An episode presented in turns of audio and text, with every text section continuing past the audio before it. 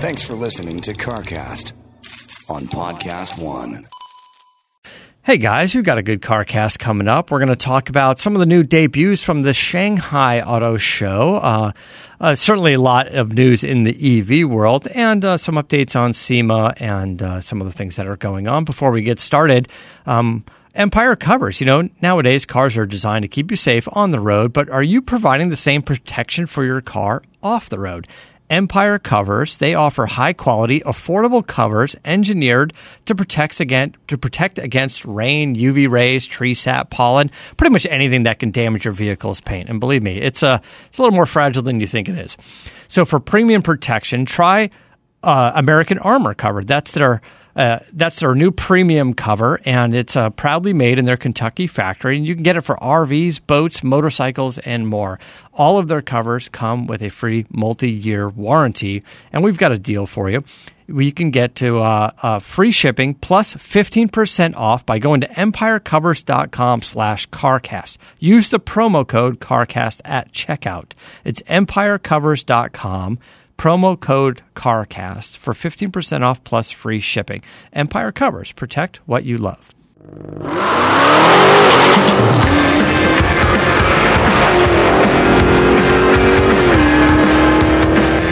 Hello, hello. Welcome to CarCast. I'm Matt, the moderator, D'Andrea, with Goldberg. I forgot my name first. I was like, did I just say Matt? Did I say D'Andrea right? I, I pronounced my name wrong. And uh, what's up, Bill? How are you, buddy? Uh, our intro sounded like my alarm clock this morning, dropping the, the red eye off at seven thirty. Man, it was a. I needed more coffee. That's all I can say. That's right. So you're loading up the red eye, and uh, just to to remind everybody, this is this is the silver car, the silver gray car. First, first triple nickel red eye out there. That's right. That I got when I was doing the Santa Claus thing up in L.A and and this is going down to get one of your uh, one of your power packages. Right. Why not? I mean, the neighbor was enthralled with what Gearhead had done to my TRX, so it took him two weeks to make the decision. He uh, decides to get a trailer to go down there. I see that I see that there's an open trailer, and yeah, he's my neighbor. He's a good guy. He doesn't mind if if his TRX blocks the wind for the red eye. You know, yeah, right. Uh, I mean, it's going anyway, right? So I, I, I, nudged him to move it up a couple feet, and I put the red eye there. Oh, it, it, and that's got to be an open trailer, right? We figured out that the TRXs don't fit on the enclosed trailers. Hence, the only reason why I would ever send the red eye on an open trailer is because it is completely shielded by the TRX. Yeah, the TRX is in the way.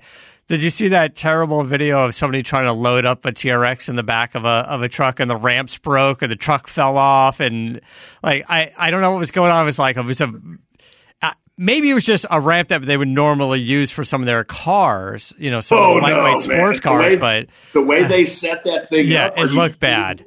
It looked bad, but they were loading up a TRX into the back of a of a car hauler and I don't even know if the thing was going to fit in there to begin with, but the ramps broke. Like when it was like halfway up, the the the the TRX fell fell down to the ground.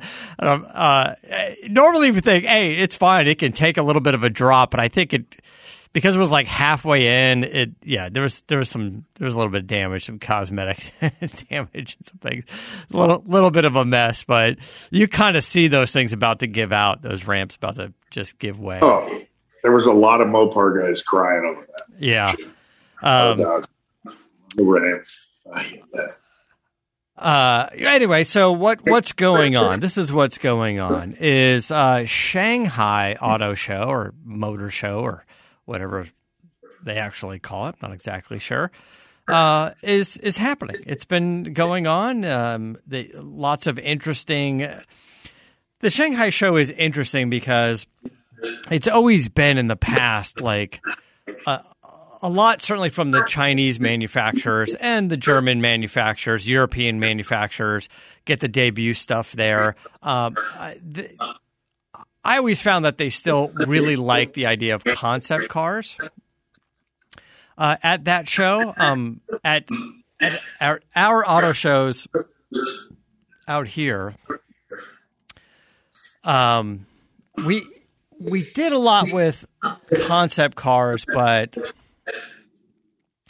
we we kind of got away with away from that and started getting closer to production ready cars. And Shanghai still has some concept cars, but I think everything is going a little bit more toward production ready just because it's incredibly expensive to do a multi-million dollar concept car and not have it be pretty close to to production. So, um, some interesting debuts, not necessarily all things we're going to get here in the United States, but but certainly some some shared things, right? Like the the, the Chinese car companies unlikely to be coming here. But what's interesting is is the European car companies are debuting some things there that we will get or share some technology with, share some platforms with. But now we're starting to see uh, companies, uh, some of the U.S. companies saying, "Hey, we." China is a big market for us. We need to expand what we have there. Um, of course, their their design style and things like that need to fit that uh, that that demographic, that culture. Um, but some interesting things. Um, one that came up is Audi debuted the A6 e-tron. So it's a it's a it's an electric. Uh, I believe it's going to just be electric. I think it's going to be all electric, as opposed to let's say hybrid. But um, it's a cool looking uh, sedan. It will replace the current A6 eventually. But here in the US, I think the plan is they will sell Audi will sell the the gas engine A6 side by side with the A6 e-tron until the gas engine platform runs its course in a few years and then it'll be exclusively uh, uh, electric. But right now that audience and I, I don't know if it's A6 Audi stuff specifically or just us as as Americans, we still kind of really like the the gas engine uh, cars. So uh, uh, they might go side by side for a little while. But the e-tron is is the A6 e-tron was unveiled as a 2021 model. So this is on its way, I think, this year. Um, and what's interesting is it's on this new platform. It's on what they call PPE, this Premium Platform Electric. It's the architecture that Audi is co-developed with Porsche, their sister company, all part of the VW group. But one of the things that I thought was interesting was they're able to to basically take this architecture and and it being modular enough that it can be a sedan, it could be an SUV, it can go it can go higher, it can go lower, it could go where kind of where they need it to go. So this Audi A6 platform is also going to be the electric Porsche Macan at some point. Now, Porsche is still saying we will have the gas engine car uh, vehicle available with the electric vehicle for, until it runs its course. you know, because I still think, especially in the Porsche world, I think people are are, are still into the gas engine vehicles.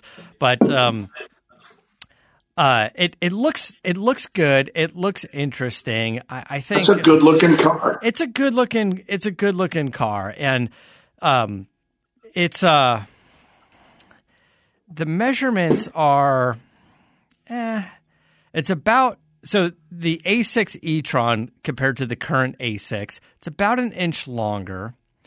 It's a little bit wider. It's like three inches wider. It sits an inch lower than the current you know A6 in the showroom. So it's a sleeker, uh, kind of a wider, sleeker stance.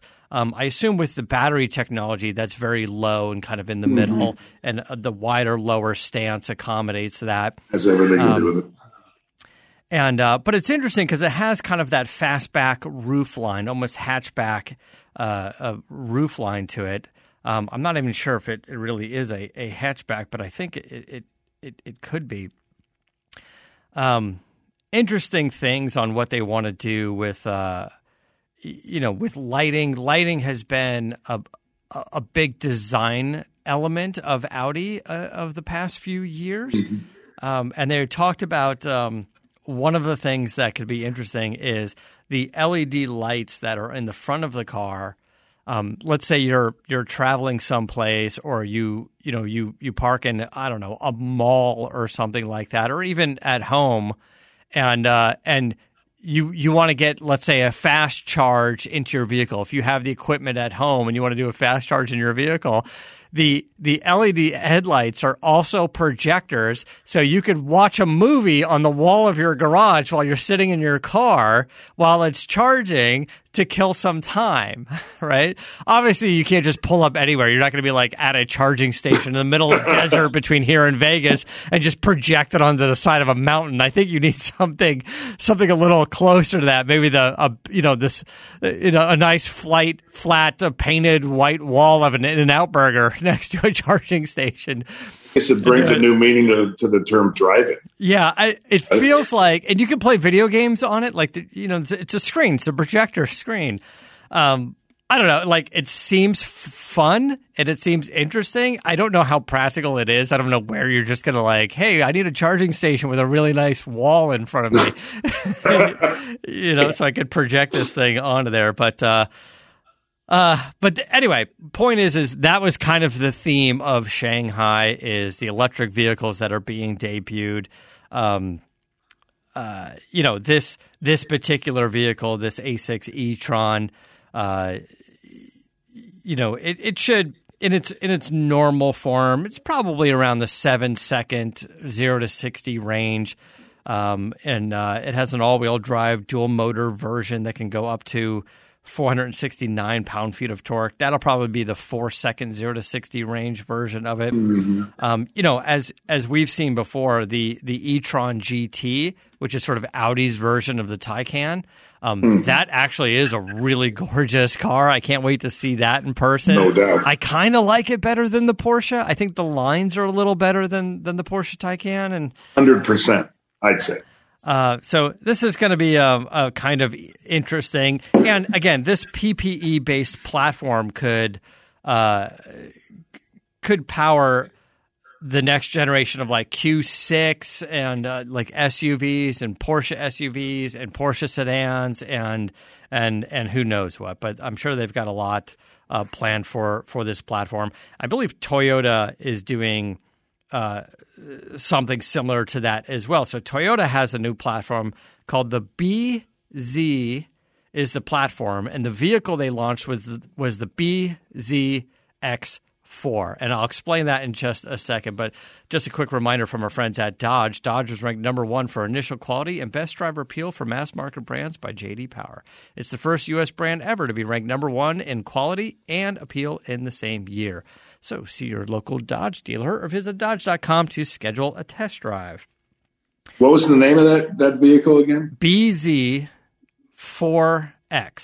Did I say X4? I meant 4X. Isn't that like Elon Musk's new child's name or something? yeah, Elon Musk's baby is. is uh, I don't even, I forgot what, what they were calling it for short. It's like X or Zero or X4 or something. Um, so this is a, a platform that Toyota has been developing for their uh, for their first electric, like all electric car, not necessarily hybrid, right? Obviously, Toyota has been doing that with uh, with Priuses and stuff. They're going to share the platform with Subaru. Um, you know, we've seen this stuff before, cost savings and things like that. But I believe they said they were going to have, I don't know, 15 vehicles uh, by 2025 using this BZ platform, uh, which is interesting. BZ, by the way, for them is stands for Beyond Zero, which I don't know. Wouldn't that be one or two or three? like you would be, think so, yeah. I, would beyond zero, like, like, beyond zero, meaning the opposite direction, like negative one, negative two. um, it's a I don't know. It's just interesting where they I, I love to see the guys that sit down and go, this is beyond zero. Like zero is where we need to be emissions wise, but this is beyond zero. Like, have we found out the answer to where these batteries go yet? I no, I don't think we've found the answer to that. I just yeah. want to slide that in there, real quick. Yeah, right. And I, I do want to dig into that with uh with with somebody. Maybe we'll we'll get into that more with with Alistair next time Alistair's in. We'll put him on the spot.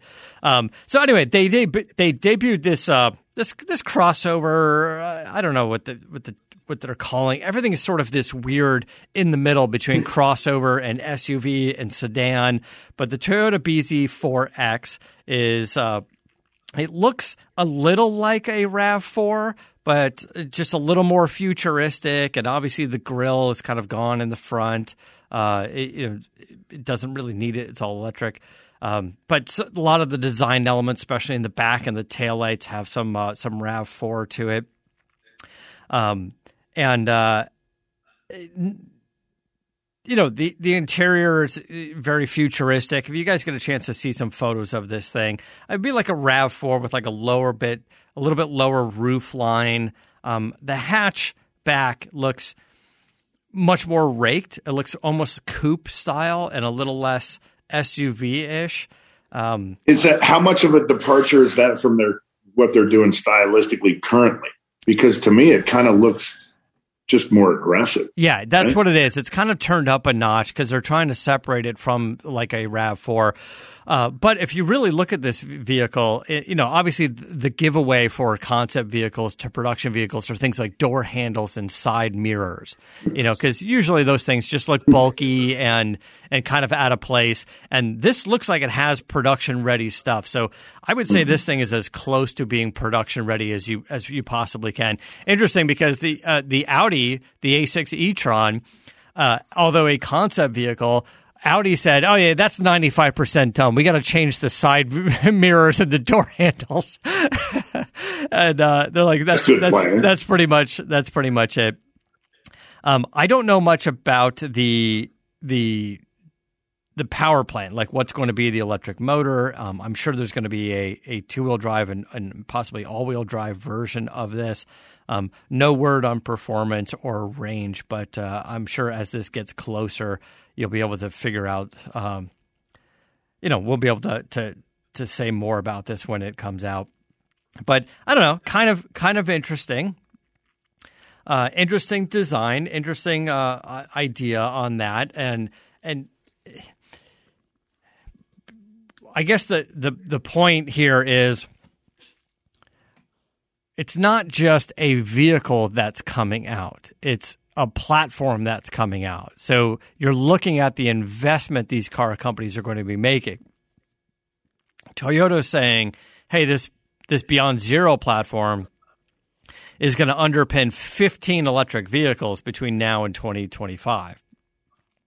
And Audi, you know, Audi, Porsche, that's developing their PPE platform is saying that's going to underpin the EV versions of several of our vehicles over over the next several years as well. So uh, more and more indication of everyone's going all in on EV, and uh, obviously we still have questions as to if that's the most viable solution.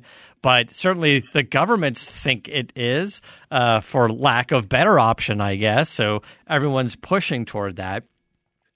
Um, the other EV that was uh, that was debuted is the Ford Evos, and this is sort of a another interesting vehicle, right? This looks like a four door sedan, looks kind of like a four door hatchback. It's um, it's good looking, it's sharp looking, but it's it's raised up a little higher. So now it's like, uh, is this is this is it a, is it a crossover? Um, this is supposed to be designed by Ford's team in China, um, and uh, there's a there's a manufacturing partner that they work with uh, on that, and the design influence comes from the the the China based team. Um, you know the cultural influence is sort of the, the current design mm-hmm. trend for vehicles uh, in that in that country.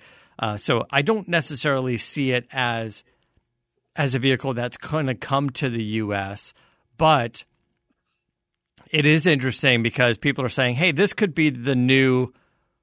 Ford Fusion because we had that car here. We're not really doing Ford cars so much anymore, uh, other than you know the the Mustang, um, whatever supercars. But uh, kind of an interesting thought going, well, Ford's going to want something other than just the Mach E as an EV platform because that's sort of a performance based Well, yeah. platform. Um, but the Out of reach for a lot of people. yeah. So the entire dash is basically a screen. When you get into this thing, it's uh, I don't know. It's seems like it's eight feet long. it's as it's as wide as the entire vehicle. It's uh, it's pretty. It's twenty seven. It's a twenty seven inch touchscreen that it spans the entire dash. But it's it gets you can break it into different areas. So like the passenger can use stuff, and the driver, and the center section, and uh, Like a big, I had big uh, horizontal iPad. Yeah. And so the company that is working with them on the AI for this is, uh, I think it's called Baidu. And that's basically China's version of Google, if, if I'm getting that right. It's basically their homegrown version of a, of a Google type of, of company. It'd be sort of the Chinese competitor or equivalent of, of Google. Um, now, we don't necessarily know if this is meant to be a purely EV vehicle. This could be a hybrid vehicle of some sort, or it could be uh, an EV. We don't know for sure. I mean, certainly don't expect any big engine under the hood. It would be something kind of small, uh, maybe s- some some small EcoBoost type engine. Maybe you know they debuted years ago like their one cylinder turbo uh, engine. Uh, I believe it was one. No, maybe it was one liter. One liter engine, tiny, like you fit it in your backpack and bring it with you. Your back back pocket. Yeah, right. Uh, actually, it, that would be more interesting th- than the leaf blowers we have now because they're all dirty and they just blow crap into the air and they just make a mess. So, um, I don't know. So f- it, it could be interesting if uh, if Ford takes this platform, maybe changes the design a little bit. Although I like the design a lot, it's just a little bit of a departure of the current U.S. based Ford themed vehicle. So maybe you change the the front end a little bit bring it here and bring it as a new Ford Fusion or an EV or hybrid based Ford Fusion. But it's actually pretty pretty cool looking. You know? Yeah, I mean, uh, yeah, it's some I can. There has to be something like that for that segment of the population. For 100 percent sure. Is it cool looking? Absolutely. Is it futuristic? Yeah, no question. Is it? Uh, what's the price point on that thing? I don't know. I don't know what it's going to be, but just based on the size of the vehicle and and 25? and it's a Ford branded thing, I don't even know if you can get a car for 25 grand these 20? days. I you mean, know? yeah, I, I, don't. you know, I mean, I, I, I mean, you could be high twenties, low thirties, thirty three.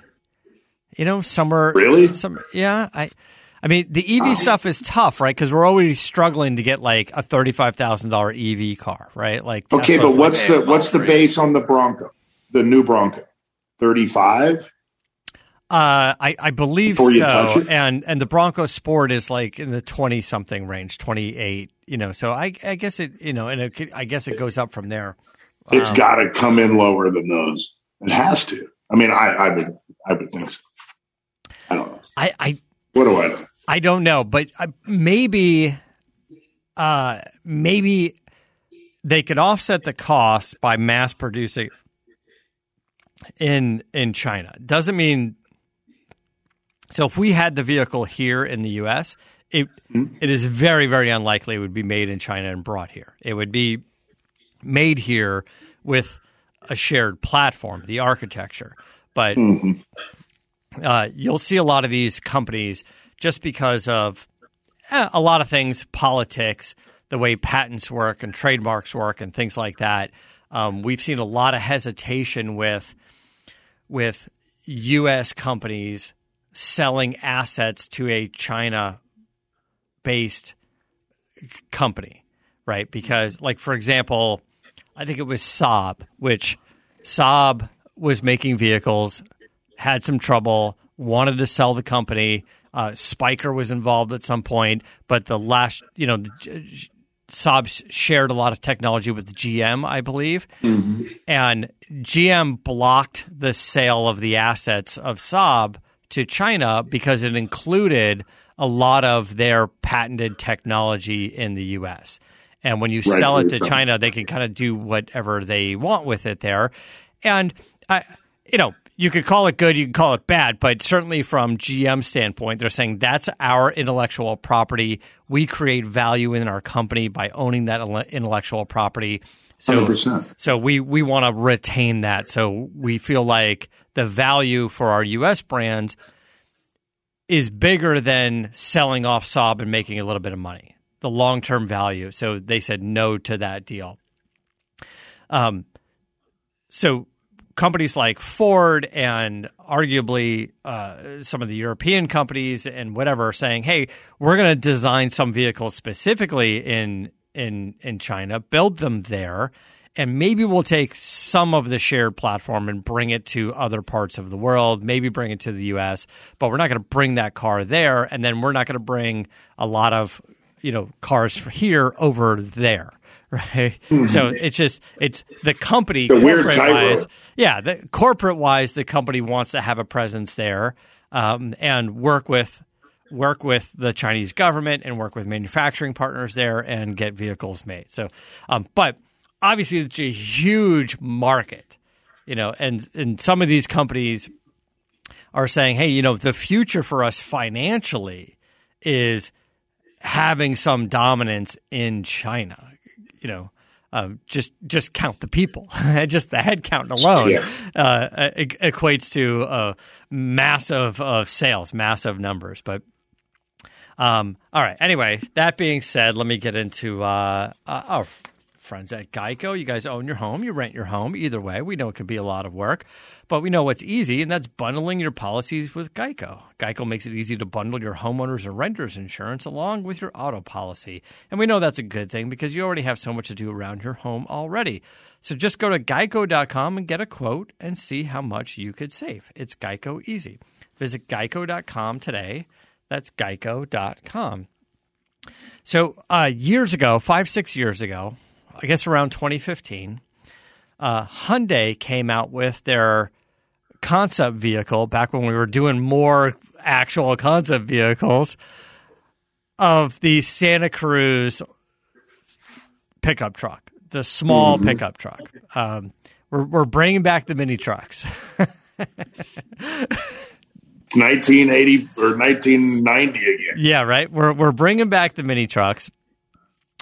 Uh, and they debuted sort of this very sleek looking futuristic like two door not two door but it had like little half doors or something going on in the back and but it had a very much sort of a a two door sporty sleek look to it uh, and here we jump to 2021 and Hyundai saying uh, yeah, we're we're we're back on it. We've got the Hyundai uh, Santa Cruz. Um, it it's it's out. It's it's production ready. It's going to be available, I believe, this summer as a 2022 model. Um, it is interesting looking. Uh, they're doing this uh, this crazy thing. I think they did it on the Hyundai Tucson as well, where the grill and parts of the grill are the headlights. Uh, it's just sort of an interesting design theme. Um, but I, I like to see it in person to understand the size of the vehicle. It's it's interesting. I kind of like the idea. Uh, I it is smaller than the Toyota Tacoma and the Nissan Frontier. I was just in the Tacoma, and that's still a pretty good size. So you know, before we mentioned Ford is coming out with the Maverick, and the Maverick is smaller than a Ford Ranger. Yeah, right? you know, and looking so, at, at, at, at, this, if it was a big vehicle, it, if, if they would make these vehicles bigger, they'd be awesome. But the size that they're going for, I, am not a you know. I, I guess they're trying to. They're.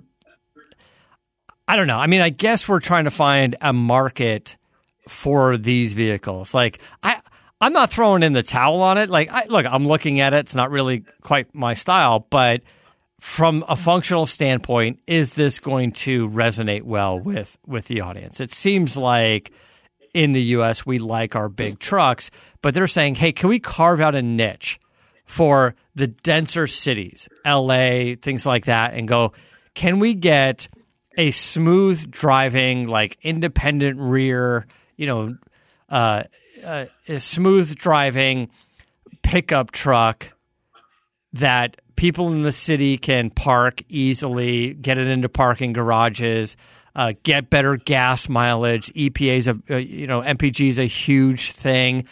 Um, but also be able to have a little bit of fun with it on the weekend, take it a little bit off road, take it camping or something. I don't think it's going to be a hardcore overlander by any means, and I don't modern day El Camino.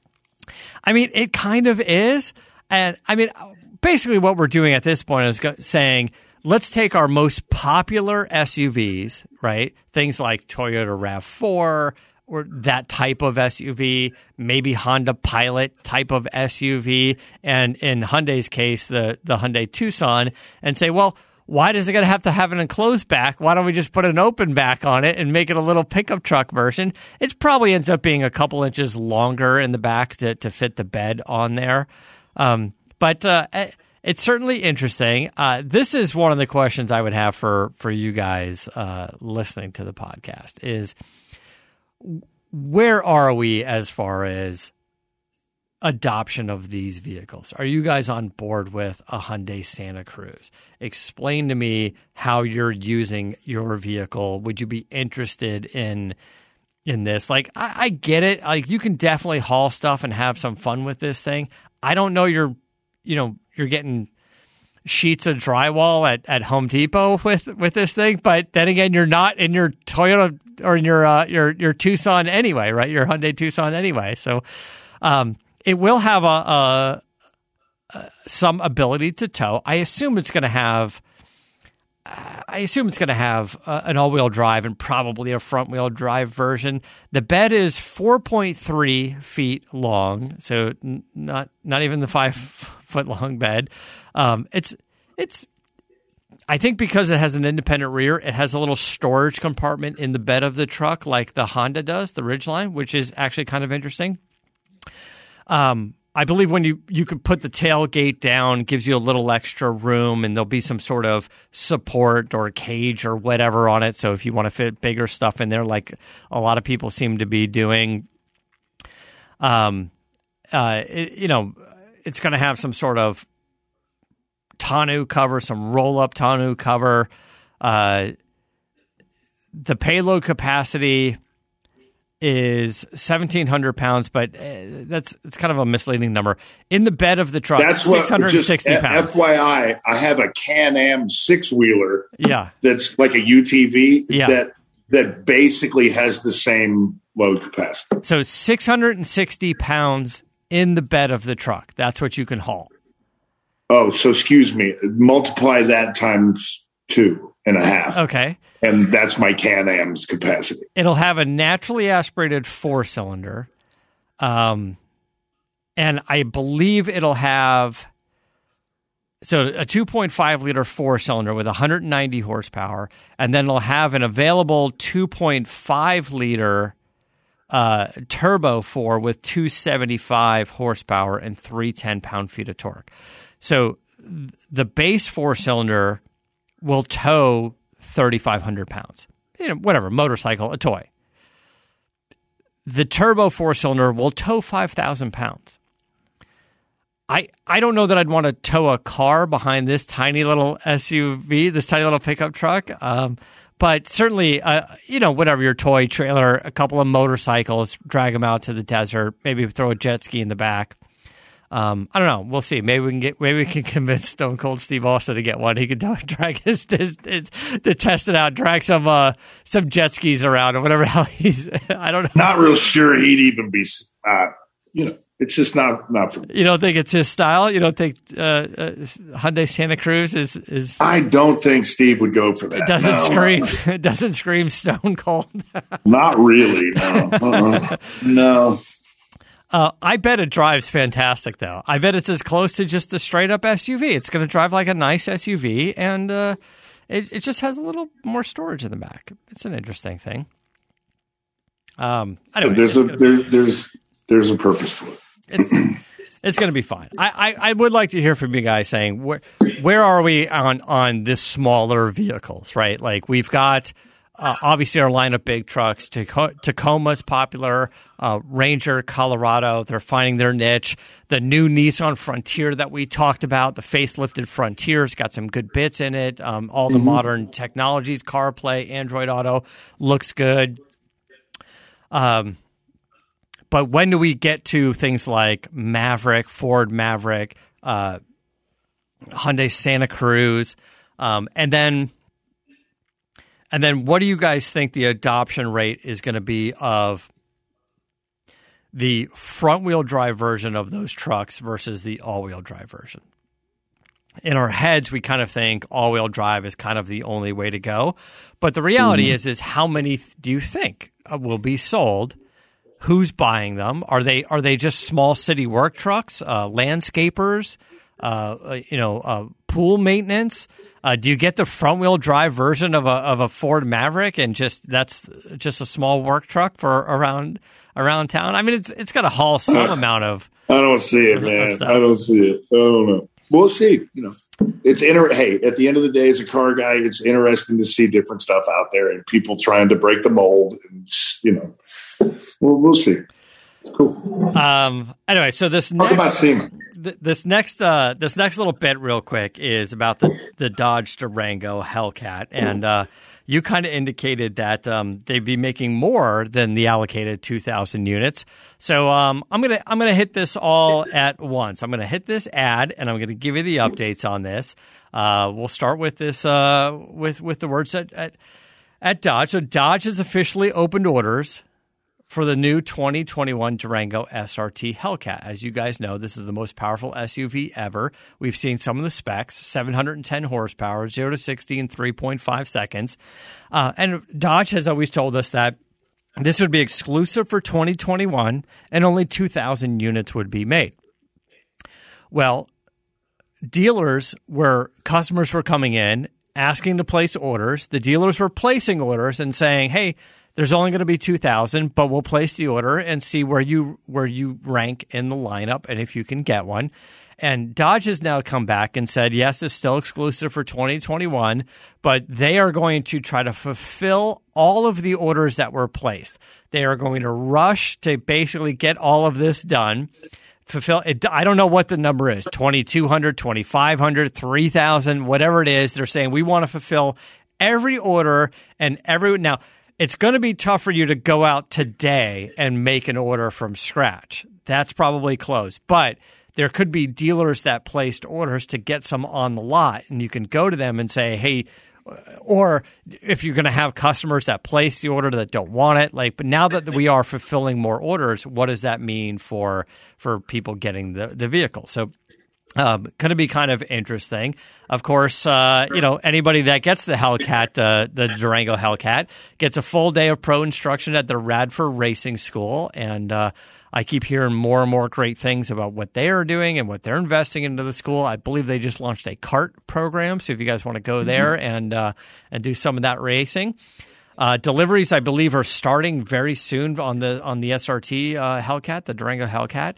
And as you know, they've been ranked number one for initial quality and best driver appeal for mass market brands by JD Power. It's the first brand ever to get them both quality and appeal in the same year.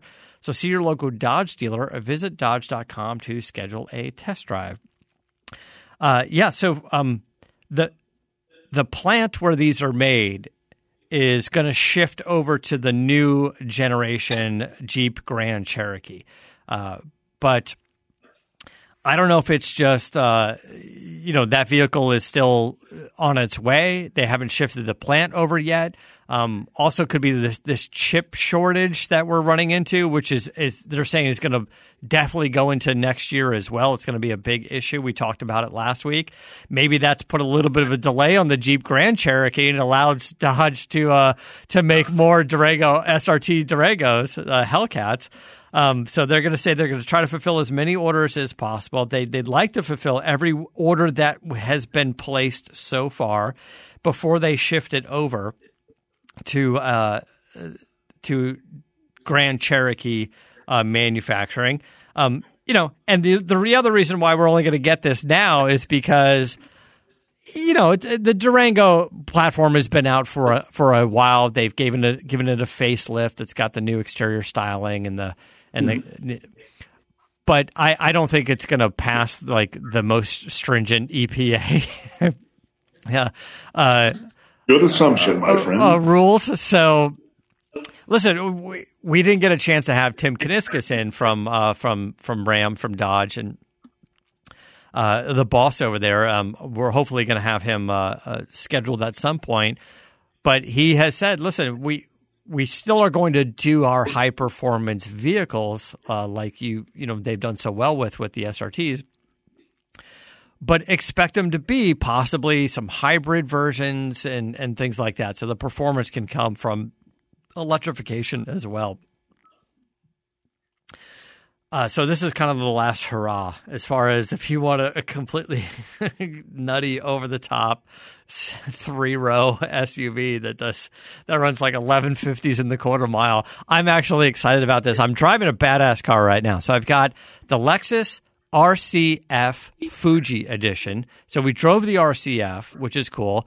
The Fuji edition has the big wing, carbon fiber trunk lid, carbon fiber hood, more aggressive mm-hmm. styling, lighter weight um, I'll I'll get more of the specs and more driving impressions and photos of that for you guys soon. You're going from one end of the spectrum to the next. And that's right. So as soon as I turn this thing in, I think this goes back basically today as you're listening to this. Uh, and then Monday they drop off the uh, the Hellcat, uh, the Durango SRT Hellcat, which I don't even think I could fit it in my parking spot. So I'll bring it over to the to the Mat Cave. But I can guarantee you, you can fit in it which I can't say with 90% of the cars that you're test driving for me. So yeah, yeah, that's, that's true. Uh, have you driven the Durangos? I have not because if I get in one, I'm going to want to buy one. Well, I mean, there's the badass versions, the SR or the uh, the RT V8 versions and stuff as mm-hmm. well. And I don't know if if if the focus of your uh, of your power packages, the Goldberg Garage power packages, are for the SRT specifically, the Hellcat engines, but I don't know if you're going to start to get into the naturally aspirated uh, Hemi engine versions.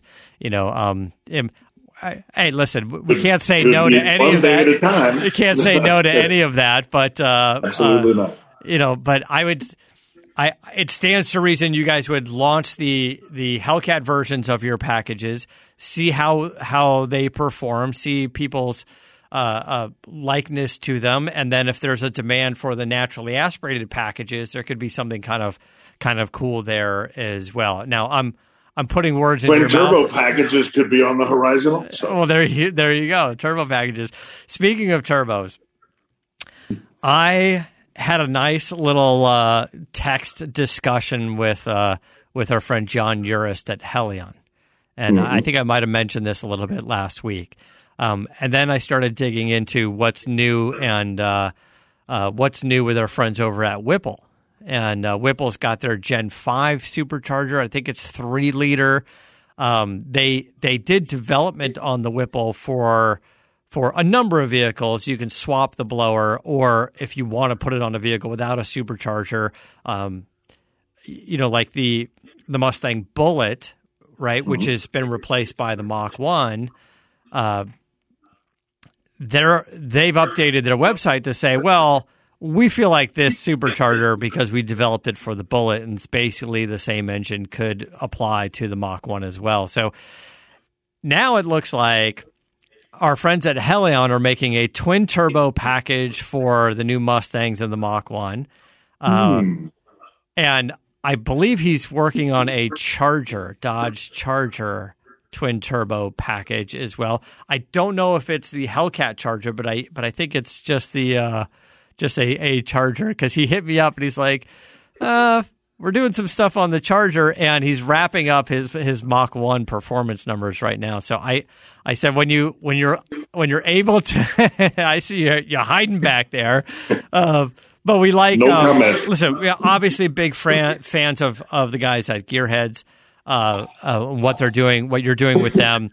But John is a is a is a sweet guy. He's a s- smart guy. He's got a great operation, I believe, in New Mexico. We met with him several times at SEMA as well. One of the old school guys um, in in the business. Uh, we like what Whipple is doing. We like what some of the other uh, uh, manufacturers are doing. I did speak a little bit to the guys at Roush and said, um, you know, uh, I heard about uh, the new TVS R3100 uh, rotors. These are the new rotors from Eaton. Eaton supplies the internal rotors for a lot of the twin screw superchargers, Edelbrock, Roush, uh, uh, you know, a number of companies. Uh, VMP, I think, um, who they are, VMP, I think, is already testing their 3100 supercharger. So mm-hmm. anybody out there with the what is it, the 2650 rotors? Anybody with that supercharger with the 2650. Eaton said they got a lot of demand from customers and their vendors saying, "Hey, we we'd like to see a little bit more power, but without having to really repackage everything." So Eaton was mm-hmm. able to come up with their TVS uh, I believe it's twin vortices screw um, I think that's what TVS is. There are 3,100 rotors, and with very minor modifications, they fit in the case of the 2650s. And uh, but with about 10% more airflow. So it is an easy way, an easier way for a lot of the supercharger manufacturers to start phasing in a 3100 blower phasing out a 2650 but without massive r&d and mm-hmm. even casting new cases which is the big issues right so mm-hmm. i think mm-hmm. they're doing something with the gear drive in the front or the bearings uh, to make it all work and fit but i don't believe they need to recast anything so well, that's huge. Uh, which, yeah, it's a huge. It's uh, you know the companies, the Roushes, the VMPs, the Edelbrocks of the world. They have castings, probably hundred of them, hundreds of them stacked up for for future blowers that they want to make, and they haven't been finished yet, and they got to do all the, the, the the work on it. So if they if they can build it with the thirty one hundred screws, that was that was a big intention. So um, I talked to Roush. I believe they are making uh, a thirty one hundred blower um, but they did tell me this is very self serving that they do not have any plans for a Mach 1 supercharger at this point. So, um, at this point, at, at this point, he said, thanks for, uh, thanks. I reached out to our friend Jack Roush Jr. and Jack told me, um, uh, you know, they've got a lot of things in store for, for their performance packages and superchargers, and of course, their suspension and everything else. And he said, no immediate plans for the Mach 1, but you never know. Um, We're just like everybody else. We needle and pry, and we want answers yeah. before. We want yeah. the products well, yesterday. You know, we, we, I'm waiting know. on my bumpers from ADD right now. yeah. I wanted it yesterday. Yeah, and uh, you know, that's re- just how the whole culture is. We're no different. Uh, I'm I'm I, I reach out to uh, to friends in the space and say, "Hey, what are you doing on a vehicle that I don't even own yet?" And and I pass it off as as because uh, the cars are being delivered to other people, so this isn't just for me; it's for other yeah, people, right? And uh-huh. uh, no, you're just your listeners want to know. Period. That's that's that's what I'm saying you guys want to know. Um, and one of the other things I was digging into was uh, Roush, to their credit, has been very good on selling a supercharger kit. The supercharger has a warranty, and then they also cover the powertrain warranty of your vehicle that gets voided when you add the superchargers. So they're saying, We've got you. Um, That's fantastic. Which is fantastic. Yeah. So you could arguably purchase a new vehicle that has a warranty, lease a vehicle that has a new warranty, you can install their supercharger and they say, "Hey, you lose the engine warranty, but we're we're taking over on that." And and Roush has been known to amazing uh, to to to be very good on just making that happen. You know, somebody breaks an engine and they've got an engine in the mail as part of that That alone warranty. would give me a reason to go out and buy a Ford. And, and I'm telling you, that is one of the reasons why they move so many superchargers. They make a good kit and they back it up. Uh, listen, they would never offer that warranty if they didn't think that They the didn't supercharger was good. Right, right. Um, so what's happening is uh, there's there's two things that everyone keeps asking is is hey is it 50 state emissions legal and more and more companies are getting into that. You almost have to at this point right? You need to have emissions legality. Um, and then two what is the supplemental warranty? Um, and i'm starting to see companies like whipple offers it third party. Procharger offers it third party. They've they've made the arrangements. They've worked with another company. And for some fee i don't know 700 bucks 750 bucks 800 bucks you can replace your factory three year, 36,000 mile warranty or whatever with the supplemental warranty. And there's some limits and some caps and things like that. But, uh, but those are interesting, especially, you know, I know you're working on packages. Yeah, interesting. on- Those are those are freaking crucial to to your plans of modifying these vehicles. I mean, yeah, you know, is. we're we're inquiring right now as to backup motor for the twin turbo charger because we know it's probably going to blow at some point. so Well, it's not going to be covered. that's a little different. everything I've done. to. That's, a little different, for you guys because it's an R and D vehicle, and you you kind of need to push it to the point of almost destruction, so you can know where the limitations. It's an expensive Hopefully, I'm test. not in at the time. yeah, uh, Mario's going to have all sorts of data logging. It's basically just going to be you grinning the ear to ear as that thing blows up. Hopefully, on your property someplace, so you could just uh, walk home and just leave it there for for a minute. I'll, I'll be heading down to to Gearhead probably next week, week after, and then yes, it'll be up here immediately after that. So Um, we'll see. Hopefully, uh, hopefully it stays together everywhere. Yeah.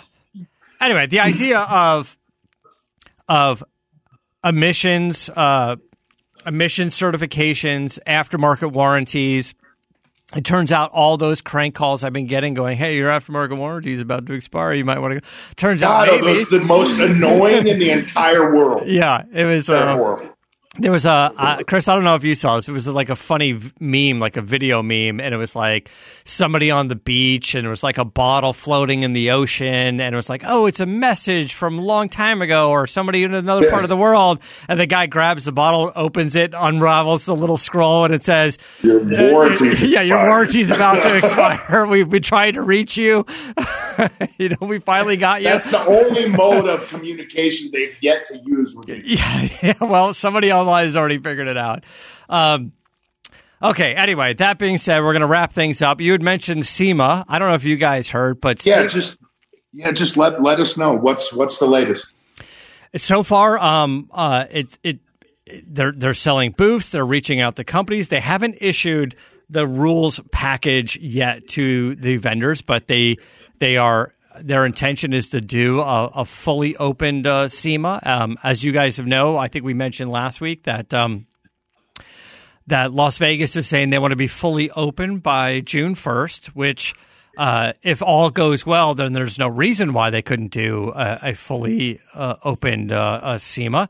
I, I, mean, in- the venue and SEMA can say, hey, we prefer you to wear masks, but we're not going to limit the amount of people. Um, and, uh, uh, you know, probably some version of that, but who knows? I mean, by by time November runs around, I mean, uh, the intention It's just is, tough. Is, is pretty much everyone's vaccinated and stuff at that point anyway. So Yeah, but but if you're a major manufacturer that uses SEMA to its nth degree every year, um, and you don't know 100 percent six months out, you know, I mean, is that the dice that you want to really be rolling right now? Well- Uh, it's just gonna suck yes, if we, you know, in a month we don't have that booklet out so that everybody can make right. Like, what are, what are the rules going to be? Um, yeah. Now, there is one slight advantage, and that is, uh, as we mentioned, that newly expanded building, that, that new hall, which, if they spread the booths out a little bit more and actually created a little bit wider aisles, instead of selling out that building back to back, you know, bumper to bumper, if you will, um, why not take all of the booths, create a little more clearance in between them, a little bit wider aisles, a little bit more social distancing. Not to mention, it was getting pretty crowded to begin with. well, yeah. and then that new like building, yeah, that new building uh, offers up another 1.4 million square feet. But from my understanding, part of the square footage that was used prior and what the square footage that we know as SEMA is under construction. So it's a give and take kind of thing. I want to have somebody from SEMA on here as soon as possible yeah. so that they can let us all know. Everybody wants to know, you know, whether you're, a, you know, whether you're a vendor or whether you're the general public that's just, you know, satiated, wants to be satiated by information about SEMA. You know, everything, yeah. the car world is predicated upon what goes on around that event. You know, so I, I agree. And even for, for the general public that doesn't have access to that show, still a ton of content comes out of that show. And I'll be honest with you, YouTube. this past SEMA show, that was sort of the virtual version, was a bit of a flop in my mind. Um, it was very difficult to get information. There was no real.